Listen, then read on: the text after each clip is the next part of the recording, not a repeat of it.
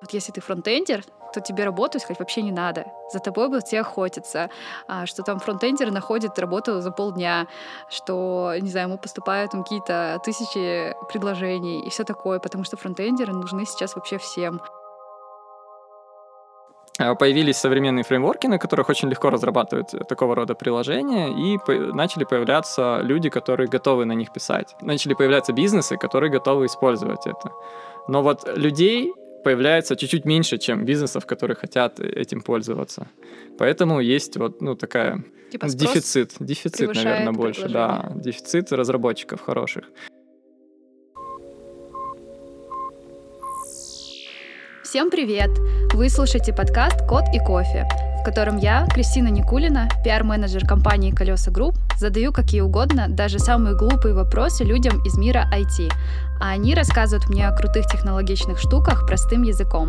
Сегодня в нашей студии Вадим Манченко, руководитель фронтенд разработки в «Колеса Групп», который стоял у истоков разделения full-stack разработки на бэк и фронт.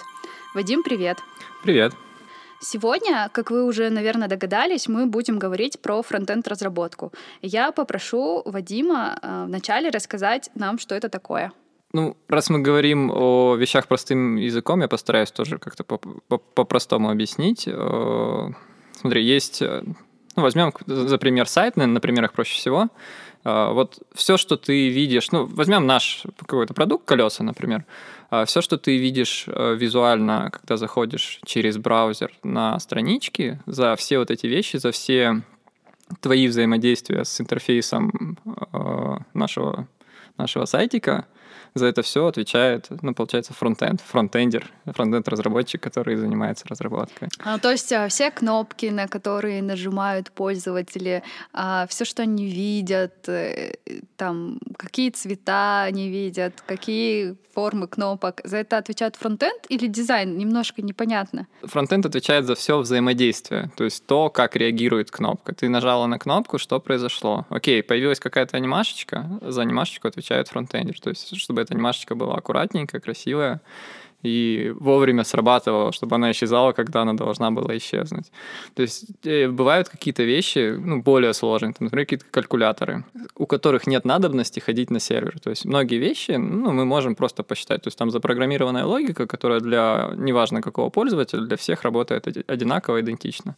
Фронтендер закладывает какую-то логику, и она полностью отрабатывает на твоем конкретном устройстве. То есть мы не взаимодействуем с сервером, ну, вот, который у нас э, стоят, колесовские там сервера да. Вот э, ты руководитель фронтенд разработки. За что ты отвечаешь? Какие у тебя есть показатели эффективности в работе? Ну, показатель эффективности работы — это эффективность моей команды, которая работает э, над нашими продуктами. Ну, то есть э, насколько эффективно команда закрывает задачи, насколько качественно команда закрывает задачи, э, насколько часто там мы обнаруживаем баги на проде. То есть, ну, по сути, чем эффективнее работает моя команда, тем ну, эффективнее, наверное, я.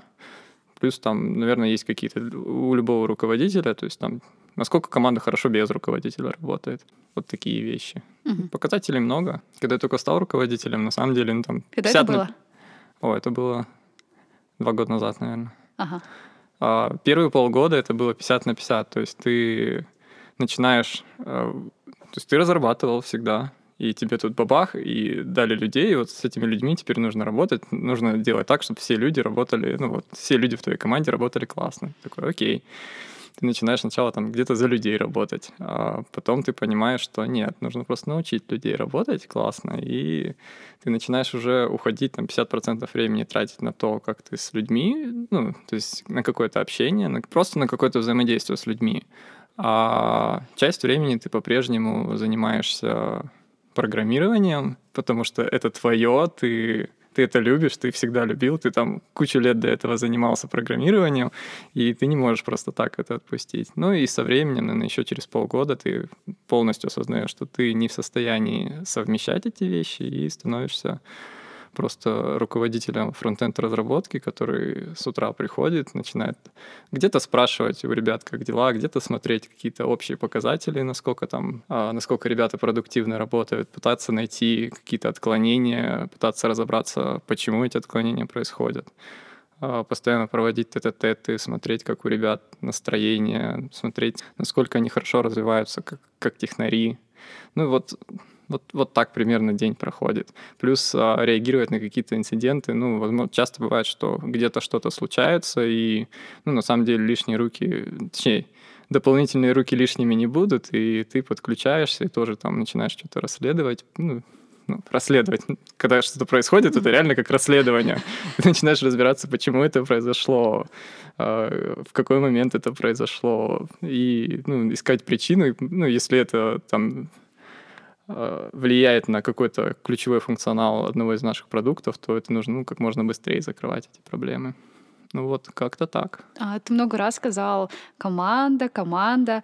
А расскажи про команду все наши продукты, их бы не было, если бы не было бы наших крутых ребят, которые умеют э, некоторые вещи делать круче, чем кто-либо вообще там в Казахстане. У нас очень крутые ребята. Вот.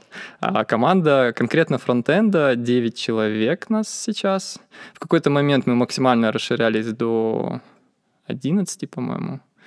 И потом обратно сузились до девятерых, ну, просто чуть-чуть где-то пофиксили процессы, и на самом деле нам хватает сейчас. Ну, на данный момент тот объем работ, который мы должны выполнять, мы, в принципе, справляемся таким, да, таким кстати, количеством. Какая пропорция между бэкэндерами и фронтендерами? У нас где-то один к трем, один к четырем. Ну, там в зависимости Четыре от команды. бэкэндера на одного фронтендера? Да, ага. да. Там тоже нужно понимать, что бэкэндеры, знаешь как, бэкэндеры, по сути, э, занимаются поддержкой не только э, наших приложений, то есть назовем приложениями то, что мы разрабатываем на фронтенде, то есть там мобильная версия и десктопная версия. Но у них есть еще приложение iOS, Android, плюс еще есть э, такая штука, как то есть э, на бэкэнде очень много логики делается. Ну, ее явно больше делается, чем на фронтенде. Мы стараемся забирать себе максимальное количество вещей, которые можно вычислять на фронте но мы не все можем вычислить на фронте, потому что ну, мы как минимум там, нам надо в базу данных сходить. То есть если какие-то вычисления касаются конкретно какого-то юзера, с конкретным там, ну, баланс, например, или что-то нужно с балансом сделать, ну, мы не можем это сделать на фронте, поэтому мы ходим в бэкэнд, который это все считает. То есть это нормальное соотношение, такая мировая практика или нет ну, такого понятия? Мировая практика, наверное, чуть-чуть побольше. Но, опять же, это не мировая практика, в зависимости от того, какой стек технологий использует э, ваш проект. То есть если вы используете ты сейчас, наверное, задашь вопрос СПА. Э, если у вас СПА, то тогда ну, соотношение нужно где-то Если честно, я не знаю, 2 к 2, и, возможно, SPA. даже фронтендеров больше. Да, Расскажи если тоже. мы... Смотри, ты, ты как пользователь заходишь, на, вбиваешь э, колеса KZ в браузере. Угу. Что происходит? Если, если у нас SPA, то ты скачиваешь файлик, грубо говоря, один файлик, который запускается, и полностью работает. По идее, он может работать независимо от бэкэнда, но периодически это невозможно. Например, там баланс, мы уже про него говорили. Mm-hmm. То есть э, мы сходили в бэкэнд, узнали баланс, все, он у тебя отобразился, дальше твое приложение о нем знает, и пока ты не закроешь вкладочку, мы в бэкэнд больше ни зачем ходить не будем, оно будет все работать. Ну, какую-то нужно будет платную операцию э, совершить, мы сходим в бэкэнд. Вот, это SPA, это такой э, современный подход, он появился не так давно, знаешь, когда колеса только зарождались, тогда еще таких подходов не было. Поэтому архитектуру колес строили немножко по-другому. Вот. Чтобы перейти на эту архитектуру, ну, очень много времени надо. Но мы не можем, мы не можем останавливать какие-то наши производственные процессы. Мы, мы каждый день что-то улучшаем, и чтобы взять и поменять архитектуру, надо остановить все наши улучшения. Мы так сделать не можем. Вот. Поэтому переход у нас постепенный, но, по идее, мы к этому идем. Получается, что чем более современный продукт с технологической точки зрения, тем больше ему нужно фронтендеров. Правильно? Ну, если смотреть с технологической точки зрения фронтенда, вот так вот. Ага. То есть, ну, у нас, у нас очень технологичный продукт, реально. Угу. По сути, это, это знаешь как, вот если, возможно, тебе это тоже будет немножко ближе и понятнее, то приложение на фронтенде становится тем же самым приложением, что вот iOS, Android. Ты скачал эту приложеньку, она независимая. Просто она запускается не на твоем телефоне, а она запускается в браузере. Угу. Вот так вот. Ну, а, а дальше все взаимодействия примерно одинаковые. То есть, ну, у нас, например, соотношение мобильной разработки к бэкэнду ну, сильно выше, чем фронтенда к бэкэнду. По идее, если мы используем все современные технологии фронтенда, то соотношение примерно должно быть равно соотношению мобиль... мобильных разработчиков к бэкэндерам. Знаешь, э, вообще, почему мы решили сделать отдельный эпизод про фронтенд? а, потому что, э, ну, в Казахстане, если честно, таких цифр нет, мы не можем точно сказать, что, например, фронтенд становится более популярным или нет. А, но вот э, я слушала эпизод подкаста «Запуск завтра», в котором а, в гости пригласили основательницу рекрутингового агентства New HR. А, вот ее зовут Кира Кузьменко. И она прям несколько раз за эпизод проговорила, что вот если ты фронтендер, то тебе работу искать вообще не надо. За тобой будут все охотиться. А, что там фронтендер находит работу за полдня, что, не знаю, ему поступают какие-то тысячи предложений и все такое, потому что фронтендеры нужны сейчас вообще всем. А, вот, то есть есть какой-то, она говорит про какой-то такой большой э, тренд, бум даже, вот. И нам стало интересно, есть ли то же самое в Казахстане. А, наверное, ты со своего опыта можешь что-то сказать. Вообще, насколько легко найти э, и закрыть вакансию там фронтендера, а, как их типа становится ли их больше, а, есть ли на них большой спрос и так далее.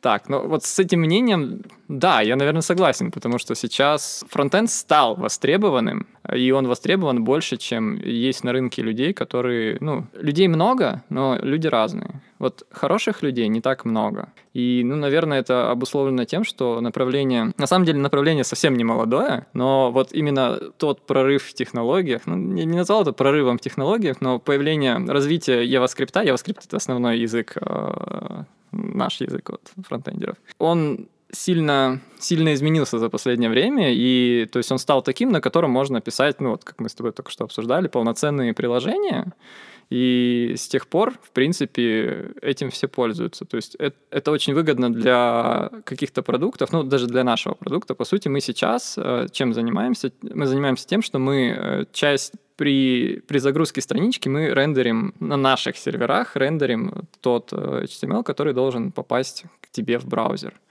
А подход с современным фронтендом позволяет не делать этого. То есть мы можем, ну, технически мы можем отдать вот эту работу с наших серверов на, твой, на твое устройство. Что это дает бизнесу? Типа Бизнесу это... мы снижаем нагрузку на железо, которое на, на, на сервера на наши. Ага, и, и в результате экономим деньги. Ну, конечно, оно стоит очень дорого. Но это, это одна часть. Вторая часть, плюс ты получаешь более, более быстрое взаимодействие с интерфейсом. То есть теперь ты, когда нажимаешь на какую-то кнопочку, тебе не нужно перезагружать целиком страничку, а ты запрашиваешь только данные на бэкэнде. Если в цифры переводить, полностью страничка весит там 200 килобайт. Чтобы ее перезагрузить, получается, тебе с сервера надо заново 200 килобайт запросить. Хотя для того, чтобы сделать то действие, которое было запрограммировано на кнопку, нужно всего лишь сходить в бэкэнд и ну, что-то там сделать. И это там ну, для этого запроса там 5 килобайт по сети пройдет. Скорость ускоряется, ну, колоссальное изменение, Значит, разница в скорости. Происходит быстрее, пользователи получают это все быстрее, они более довольны, более счастливы. Ну, ну, конечно, да. То есть наше приложение начинает работать быстрее, мы экономим на серверах, ну, все круто, все счастливы. То есть пользователи счастливы, владельцы бизнеса тоже счастливы. Ну, все, все, все круто, все классно. Я вот как-то зашел в эту тему и забыл, вот зачем я в нее зашел. Я тебе про что-то рассказывал. Да-да-да, мы говорили о востребованности фронтендеров. А, вот, да, и мы говорили про востребованность. А, и вот когда произошли вот эти изменения, то есть, скорее всего, появились современные фреймворки, на которых очень легко разрабатывать такого рода приложения, и начали появляться люди, которые готовы на них писать. Начали появляться бизнесы, которые готовы использовать это. Но вот людей появляется чуть-чуть меньше, чем бизнесов, которые хотят этим пользоваться. Поэтому есть вот ну, такая типа дефицит, дефицит, наверное, больше, да, дефицит разработчиков хороших. А, на самом деле сейчас очень много всяких разных курсов есть по фронтенду, которые позволяют тебе там с нуля быстренько зайти во фронтенд. И, ну, я думаю, что там годик, ну, возможно, даже сейчас, вот пока мы тут подкаст этот записываем, там, там вот люди сидят, учатся, и они скоро станут клевыми разработчиками и закроют вот этот вот дефицит. И в Казахстане есть, и очень много онлайн-курсов, которые, ну, на самом деле, неважно, где ты находишься, ты их можешь проходить откуда угодно. И, ну, по идее, на самом деле, мы и сейчас сами разрабатываем курс по фронтенду, который, ну, наверное, в начале следующего года запустится именно для получается, для начинающих разработчиков. Э, то есть, ну, какой-то минимальный уровень, конечно, туда нужно будет. Э, во-первых, желание изучать фронтенд и, ну, какой-то минимальный там порог входа, ну, хотя бы ты понимаешь примерно, как, как ты работаешь. Не знаю, послушал наш подкаст, э, заразился, почитал чуть-чуть недельку, и, ну, по идее, это для тебя будет курс. На самом деле, можно подписаться на наш аккаунт Колеса Групп, в котором как раз публикуются все вот эти штуки, связанные именно с развитием, со всякими курсами, конференциями. Ну, там много чего интересного. Не знаю, я, я кайфую от него. А знаешь, что интересно? Интересно, что ты же пришел во фронтенд э, давно уже, а когда ты пришел, ты знал, что фронтенд станет таким популярным, таким востребованным, или как это вообще произошло? Я, я уже 10 лет работаю во фронтенде. Именно. Ты молодо выглядишь. Когда ты начал? А, ну, начал я, ну, не во фронтенде, в смысле, я занимаюсь программированием лет 10, ага. но, в принципе, когда я начал э, в универе, ну, я же пришел в универ, я да, учусь на программиста, ну, где-то, на курсе на первом, на втором. Все, все, все мечтают быть стартаперами, мы в нашей группе тоже мечтали быть стартаперами, придумывали какие-то проекты, что-то делали, и, знаешь, так вот мы, типа, поделились на кто что будет делать. Ну, народу-то немного. Такие, раз, раз, давай, ты это будешь делать, ты это. Я такой, я вот это сделаю. Ну, на тот момент это была верстка. Я говорю, давай я займусь версткой. Мне вот как-то что-то приглянулось. И я когда там заверстал первую страничку, я такой думаю, блин, так классно, мне это нравится. Ну и вот с тех пор я начал э, идти в сторону, ну вот им, именно в этом направлении дальше что-то читать, учить, там дальше JavaScript, там что-то еще. Ну, ну, короче, вот оттуда все началось. Ну, это был второй курс, наверное на третьем курсе, когда нужно было проходить практику, кто куда-то, можно было в университете проходить практику какую-то. Ну, я решил, что я хочу ну, по-настоящему, что вот прям поработать. А, Пошел, попробовал устроиться в веб-студию. Хостер KZ, они занимаются хостингом, но у них еще есть веб-студия. В принципе, я там проработал в итоге около двух лет, получил много опыта. Я уже через два года был, ну, ну реально хорошим верстальщиком. Там я занимался версткой. Тебе дают шаблоны, дизайнер рисует. А мы эти шаблоны берем, делаем точно так же, только в браузере. Mm-hmm. Они уже становятся кликабельными, они их, ну, то есть они выглядят как сайтик. И дальше мы их передаем э, бэкенд разработчикам, которые их там оживляют, уже логику прикручивают на них. Вот, вот это называется верстка. Вот, дальше э, судьба меня связала с еще одной компанией интересной. Это стартап был, платежная система. Там были очень такие заряженные ребята. Все такие, у, давай там сделаем, мир покорим. Я такое вообще люблю. Ну, я прям сразу проникся. Я, я, я прям люблю вызовы вообще всегда, когда там нужно сделать что-то практически невозможное. Это, это вот прям моя тема. Ну вот мы начали с ними работать. Там уже было ну, чуть-чуть сложнее, чем верстка, то есть там уже я начал потихоньку заниматься фронтендом, писать какую-то логику более сложную. После этого я работал еще в EPAM, тоже все было по-другому опять. Ну и вот дальше я оказался в колесах. Окей. Okay. Я слышала такую историю, что ты был первым фронтендером в колесах. Это правда? Ну да. Не, не страшно ли тебе было вот э, начинать всю эту работу по внедрению фронтенда. Хотелось ли тебе все бросить в какой-то момент? Было это сложно или нет? Или, а, ну ты же любишь вызовы, да? Да, вот. Я люблю вызовы. Ну, и не знаю, что страшно, когда что-то, знаешь, что-то новое. Ну, тут, тут как бы для меня ничего нового особо. То есть я, я постоянно работаю. Я знаю, что это ну, должно правильно работать. Я знаю, что когда мы делим фуллстек разработчика на бэкэнд и фронтенд, это всегда работает быстрее, это всегда качественнее получается. Ну, то есть ну, любые я... изменения, они иногда, знаешь, бывают связаны с какой-то болью. Не, понятно, да. Ну, тут, по сути, вся работа и сводилась к тому, что э, ты начинаешь работать э, с фуллстек разработчиком. Ну, по сути, как, мой подход такой, я показываю, вот давай я сделаю вот это, тебе будет легче окей, давай сделаем. Завтра ты приходишь, делаешь больше. Человеку показываешь, блин, ну давай, мне вот это 5 минут сделать, а ты вот это будешь делать 3 часа. Давай я тебе быстренько помогу, и ну, мы поделим эту работу пополам. Угу. Ну и со временем эта работа делилась все больше, больше, больше. Ну, на сегодняшний день, ну, я там слышу, что бэкэндеры вообще во фронтенд не лезут. Ну, то есть у нас одна единая кодовая база сейчас на данный момент, но она, там, границы у нас все разделены, то есть никто никуда не полезет. Если когда я работал, когда я только начинал работать, то есть там было такое, типа, надо было забрать эту работу у, у full-stack разработчиков. Теперь бэкэндер никогда, ну, бэкэндера нужно заставить сейчас сделать что-то на фронтенде. Ну, то есть вот так. То есть каждый все занимается поменялось. своей работой, и все счастливы. Ну да, ну мы же все команда, ну, у нас одна единая цель. И чтобы прийти к этой цели быстрее, поделить работу, ну, очень правильное решение. Есть в какой-то компании еще, я знаю, что много таких компаний есть на самом деле, потому что мы проводили когда исследования, там было довольно много людей, которые указали, что у них full stack разработчики. Вот если в какой-то компании не, поделен, а, не поделена разработка на бэк и фронт, что ты им рекомендуешь сделать? Вот какие конкретные шаги принять, а, чтобы э, на эту систему перейти?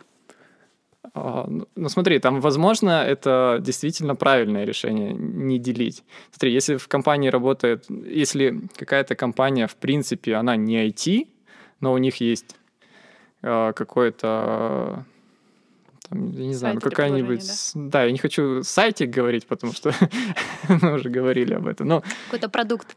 Ну нет, не продукт, это маленькое что-то. Ну вот, короче, есть что поддерживать на вебе, то, ну, возможно, если это один человек занимается всем, э, всем вебом, то, ну, наверное, не стоит там нанимать дополнительных людей, делить эти обязанности. То есть, ну, если человек просто занимается поддержкой, то full stack разработчик, ну, наверное, это хорошее решение в одном человеке, который может и во фронтенд залезть, и в бэкенд залезть, и он не так часто это делает, то есть он там в течение дня, может быть, что-то улучшает, иногда какие-то там новые фичи делает. Вот, ну, там full stack норм. Если это большая компания, ну, в любой продуктовой компании, э, ну, мне кажется, must have, потому Рано что... Рано или поздно придется делить, да? Ну да, то есть у продуктовой компании всегда есть цель идти вперед, идти вперед быстро. Если ты хочешь идти быстро, то, ну, наверное, стоит разделить. Плюс э, фронтендеры еще такие ребята, которые умеют там в интерфейсе что-то быстренько сделать, и мы там, буквально за два часа получаем какой-то функционал или хотя бы видимость функционала, чтобы провести какой-то АБ-тест. Ну, элементарно там. Ну, бывают такие кейсы, когда мы не пилим какой-то очень сложный функционал, который должен быть, мы пилим маленькую MVP-шку, которая визуально выглядит как надо, а под капотом работает очень урезано. И за счет этого мы можем бах и быстренько проверить теорию какую-то. Это дает быстрое получение результата, быстрое получение понимания, нужно ли нам идти в этом направлении. Вот ты в какой-то момент сказал, что довольно сложно найти э, хороших э, фронтенд э, да, типа людей много, а вот э, спецов не так, или там профессионалов не так много. А что ты под этим понимаешь? Кто такой хороший фронтендер? Фронтенд, он немножко особенный тем, что вот не так давно произошло перестроение, когда мы из раньше все были верстальщиками, хоть это и было фронтенд, но по Окей, сути давай все на были... эту тему, да, побольше поговорим. Есть все равно какая-то неразбериха, кажется, типа кто есть верстальщик, а кто фронтендер, в какой момент верстальщик становится фронтендером, как, как э, разобраться, потому что я до сих пор часто слышу верстальщик. Тут тебе точно никто не ответит, но я давай в общих чертах расскажу. Смотри, человек, который э, занимается только версткой, он верстальщик. Если человек начинает какую-то логику писать на JavaScript, то есть когда у тебя уже не просто страничка визуально видна, а, такая же, как в макете, но и ты можешь покликать, и что-то происходит, то ты уже тут потихоньку начинаешь превращаться во фронтендера. А вот э, момент, э, когда ты превратишься, ну, на, насколько много ты должен уметь писать логики, это уже, ну, вот, вот тут очень скользко. Непонятно, в какой момент ты превратился из верстальщика в фронтенд-разработчика. Как То ты есть сам тут, решил. Да, тут уже все зависит, я не знаю, ну, просто от совести твоей. Ты приходишь и говоришь, я фронтенд-разработчик, а на самом деле ты там просто две строчки кода на JavaScript. Часто такие ребята приходят на собесы к тебе? Да, такое бывает. Но есть еще и другая сторона. Есть еще ребята, которые э, есть э, модные фреймворки, ну, такие современные, на которых все разрабатывают продукты. Это, ну, наверное, три основных. Это React, Vue, Angular. Ребята с универа, например, они там учились на программиста и такие, бабах, я хочу быть фронтендером.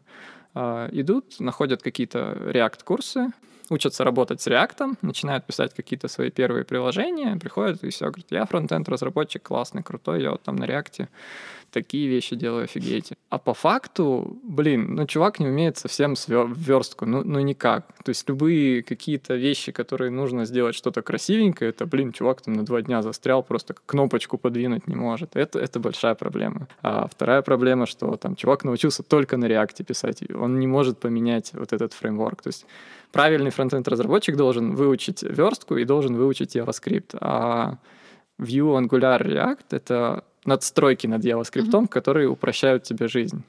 Вот. Очень плохо, когда ребята начинают просто выучили надстройку над JavaScript и называются фронтендером. Ну, тоже сомнительно, блин. Это, и, во-первых, с ними тяжело работать, потому что они сложно перестраиваются, и плюс ну, у них все немножко долговязо получается.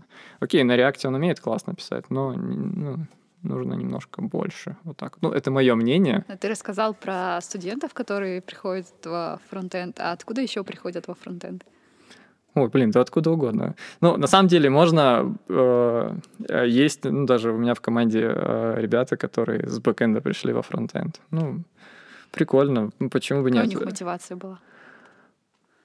А, ну, нравится писать на фронтенде. Ну, я не знаю, я полагаю, что вот моя, например, мотивация, я обожаю делать что-то, что люди видят, что люди могут оценить. Ты, например, когда ты бэкэндер, ты две недели сидел, написал офигенно большой кусок кода, который делает прям невероятно какую-то крутую логику, но ну, никто этого не видит. А ты такой фронтендер сел, э, за два дня напилил какую-то анимашечку на кнопке, красивую, такую классную. Ну, даже не за два дня, за два часа и пользователи зашли к вам на ваш продукт, кликнули на кнопочки, вау, вау, смотрите, как классно. И вот я вот от этого кайфую. То есть я, когда вижу э, довольных пользователей или счастливых, э, ну да, счастливых пользователей, я от этого кайфую, это меня прям безумно мотивирует. Ты рассказал про хардскиллы, которые нужны. А что насчет софт-скиллов? Софт-скиллы определенно нужны. Без них без них очень тяжело. То есть до, до определенного уровня, там, до мидла ты можешь там с какими-то, ну, вот как-то без софт-скиллов, как попало, зайти, ну, чисто там на технических. Дальше очень сильно влияет. То есть у тебя рост совсем остановится, если ты не умеешь работать если ты не умеешь работать в команде, если ты не умеешь оценивать сроки задач, если ты не умеешь э, там, реагировать на какие-то вбросы. Ну, там, под вбросами я подразумеваю там, изменение условий в задачах, если ты не умеешь там, правильно код-ревью проходить. Ну, софт-скиллов на самом деле очень много, но они все нужны. Но они такие же точно, как и у всех остальных программистов. То есть для фронтендера софт-скиллы ну, не отличаются от всего остального программирования. А вот это интересный момент. Э, расскажи, как ты сам развиваешь свои софт-скиллы? окей, ты какую-то литературу читаешь, э, это раз. Но я, видишь, уже развиваю свои софт-скиллы как руководителя. Вот. Если развивать софт-скиллы как... Э, ну, ты же занимаешься развитием ребят, вот что Да. Ну, тут смотри, мои софт-скиллы развивались естественным путем. Пробуешь, ошибаешься, понимаешь, как лучше. То есть ты, ты всегда стараешься сделать лучше. То есть ты один раз э, попробовал так, понял, что нет, что-то фигня, давай, давай попробуем по-другому. Попробуй по-другому, так, так лучше, значит, вот так, наверное, хорошо. Потом со временем ты на каких-нибудь, там, не знаю, на хабре нарываешься на какие-то статейки и такой, о, прикольно, я же вот так уже делал, а вот люди пишут, что так правильно делать. Ну, ты просто подтверждаешь свои знания. Ну, у меня это так шло. Ну, естественно, ты помимо того, что подтверждаешь, ты еще что-то находишь новое. Как ты решаешь проблемы людей с софт-скиллами, а. как руководитель? Окей, ну смотри, для начала нам нужно понять, а, что у человека вообще есть проблемы с софт-скиллами. Чтобы это понять, ну, у тебя должны быть какие-то определенные метрики, которые ты должен на, на протяжении какого-то определенного периода собирать по человеку, потому что по каждому человеку ну, все показатели разные. То есть, например, ты знаешь, что в среднем там задачу, такую-то задачу нужно закрывать за столько-то. Правильно? А, а, да, смотри, у нас есть грейды, и в соответствии с грейдом а, я знаю, что там человек, у которого грейд middle 2, в среднем должен закрывать вот такое количество задач. Ну, я могу по команде, ну, примерно сравнить. То есть, mm-hmm. ну, я знаю, что Вася закрывает 20 задач, а Петя почему-то закрывает 3 задачи, хотя у них там одинаковый грейд. Значит, у него есть какие-то проблемы. Вот. А, ну, проблемы, возможно, есть и технические, но я-то знаю, я-то их э, с ними разговаривал, я знаю, что и тот, и тот классные программисты. Значит, у них есть, значит, у там, я не помню, Петю, да, я приводил в пример, но это несуществующие люди. Ага. А, у Пети, значит, ну, наверняка проблемы с какими-то софт-скиллами. Ну и дальше мы начинаем там раскапывать, а, в чем проблема. Ну, как правило, метрик больше, и там уже сразу видно, в каком из софт-скиллов у него проблема. Ну, возьмем, например, дедлайновость, давай возьмем. То есть, ну, чувак не вовремя выполняет просто свои задачи, и мы начинаем дальше копать, почему он их не вовремя выполняет. А, ну, во-первых, наверное, нужно поговорить с самим человеком, узнать у него его мнение личное, почему, почему так. Осознает ли он, что... Не успевает. да, что он не успевает. А, как он узнает, что он не успевает? Возможно, проблема в том, что а, менеджер его не просит ставить сроки, и человек просто, ну, дедлайности для него не существует. Ну, вот, вот такая может быть проблема. Может быть проблема в том, что э, человек постоянно отвлекается на что-то, ну, то есть его закидывают большим количеством задач, а он просто там, ну, стесняется сказать, что он ну, не может столько задач сразу делать. А, может быть, человек просто ленивый. Ну, так в, у нас обычно такого не бывает. Ну, не то чтобы обычно, у нас, в принципе, такого не бывает. Я не видел, чтобы у нас кто-то там сидел и, и ничего не делал. Но, ну, короче, ты выясняешь, в чем проблема, разговариваешь с человеком, разговариваешь с менеджером, который напрямую работает. Можно поговорить с людьми, которые с ним в команде работают, узнать, почему так происходит. Можно сходить на планерки, послушать, что человек говорит. То есть у тебя есть инструмент, которым ты узнал о проблеме, и у тебя есть разные способы э, дальше эту проблему раскопать. Ты раскапываешь проблему, даешь какие-то рекомендации, возможно, возможно какие-то процессы надо пофиксить для человека. Ты фиксишь эти процессы, и все. Ну, Дальше наблюдаешь, смотришь, там, спустя месяц, изменилось что-то или нет. Изменилось, значит, хорошо, наблюдаешь дальше. Не изменилось, у тебя прям повторяешь. Файлик есть, в котором написано там Петя, такие-то, такие-то там проблемы, слежу еще тогда-то дедлайн, когда я перестаю следить, Вася. Ну, слушай, проблемы не так часто возникают, и то есть есть всегда инструмент, которым ты меряешь. Но это просто, ну, у нас есть жира, мы, мы, ага. у нас есть там задачи, трекеры, мы все, мы все это видим. Мы, ну, то есть мы можем это все по, по, померить, да, и всегда на графиках увидеть какие-то отклонения. Вот, э, э, это такой момент. По поводу, когда возникают какие-то проблемы, ну,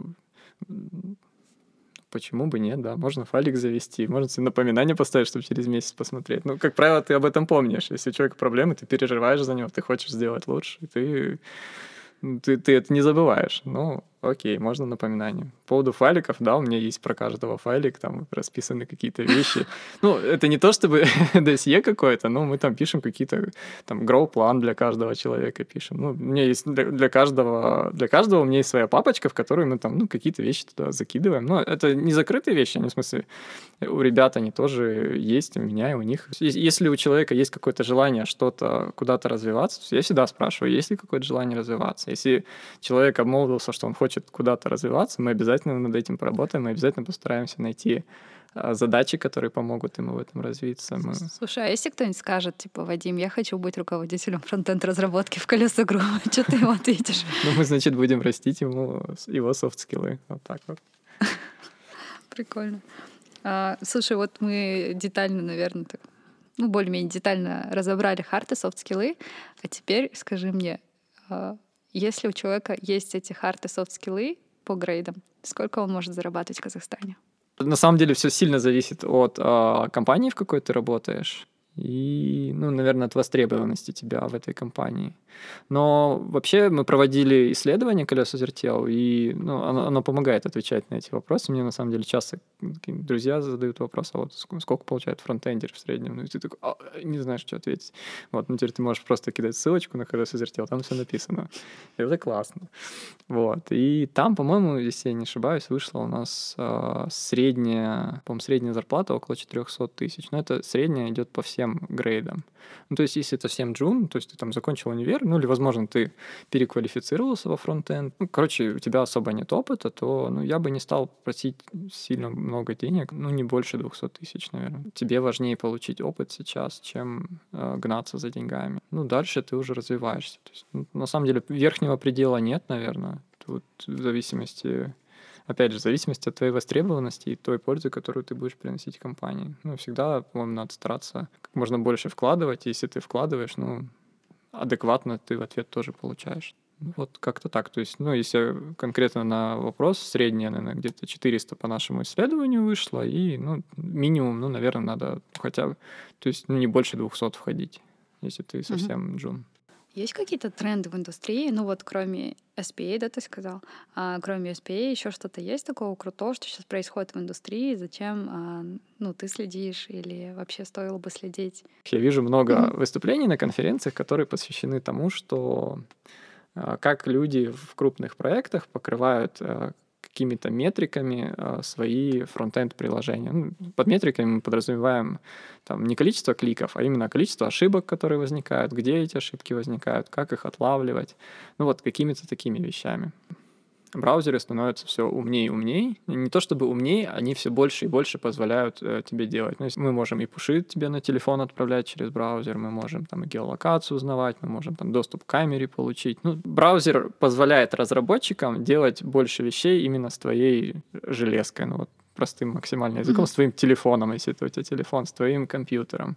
Если раньше было дикостью, например, на- надо было устанавливать Skype как приложение обязательно, чтобы там позвонить кому-то с видео, то сейчас э, дикостью выглядит ставить Skype, чтобы позвонить через видео. Сейчас на этих э, мессенджеров, в которых можно позвонить по видео через браузер, не устанавливая и не регистрируясь, полно. Но это, это тоже, по сути, ну, вот развитие технологий. Браузеру разрешили там работать с веб-камерой. Все, все разработчики тут же активизировали, сразу, сразу раз быстренько сделали. Какие-то фичи, да? Да, ну и вот, вот таких фичей становится все больше и больше, и ну, на самом деле сейчас современные веб-приложения, ну вот если мы говорим про фронтенд приложения, они ну, могут практически не уступать там по тем фичам, которые в них есть, ну, настоящим мобильным приложениям.